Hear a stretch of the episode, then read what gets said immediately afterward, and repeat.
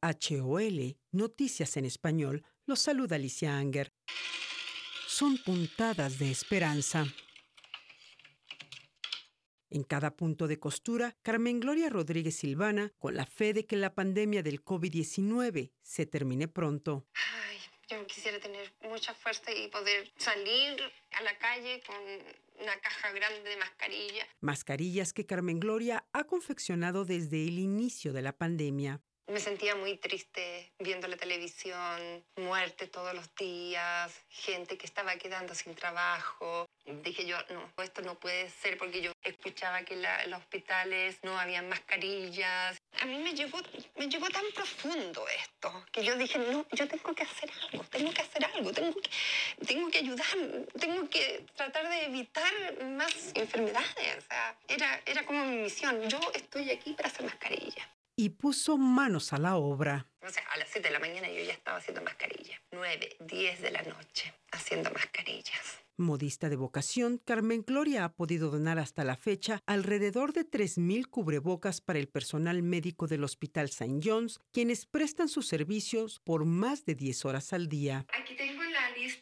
de todas las mascarillas que he entregado para el hospital. Ha sido tal el monto de donaciones de los cubrebocas que Keegan File, enfermero de emergencias del Hospital St. John's en Jackson, organizó una brigada para recibir y distribuir las mascarillas que Carmen Gloria cose. Her efforts alone were remarkable, and it really inspired me to.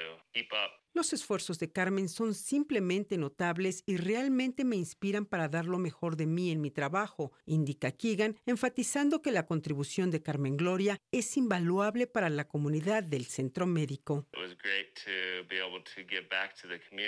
Y aunque las mascarillas no pueden ser utilizadas en las cirugías, Keegan asegura que son de gran ayuda para recibir a los pacientes que llegan al hospital. Most of the masks that were handmade went to community members as well as people working in like administration, not frontline workers at the hospital. El éxito de las mascarillas ha sido tal que hasta le pidieron a Carmen Gloria hacer un cubrebocas para la estatua del ciervo que representa al hospital con el propósito de enviar un mensaje de protección. And encouragement to everyone to wear masks, including the elk. Mismo mensaje que Carmen Gloria envía a la comunidad para no ver que su esfuerzo ha sido en vano. Son nuestras vidas que están en juego.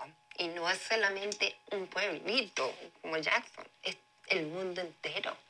El mundo entero que estamos viviendo esto. La ardua labor de Carmen Gloria de confeccionar y donar mascarillas es reconocida por los funcionarios de salud del condado Teton, quienes piden a la comunidad hacer el uso de los cubrebocas que aseguran, junto con las medidas de distanciamiento e higiene, ayudan a prevenir en gran manera el contagio del peligroso COVID-19 que en este 2021 amenaza con cobrar más fuerza. Alicia Anger, KHOL, Noticias en Español.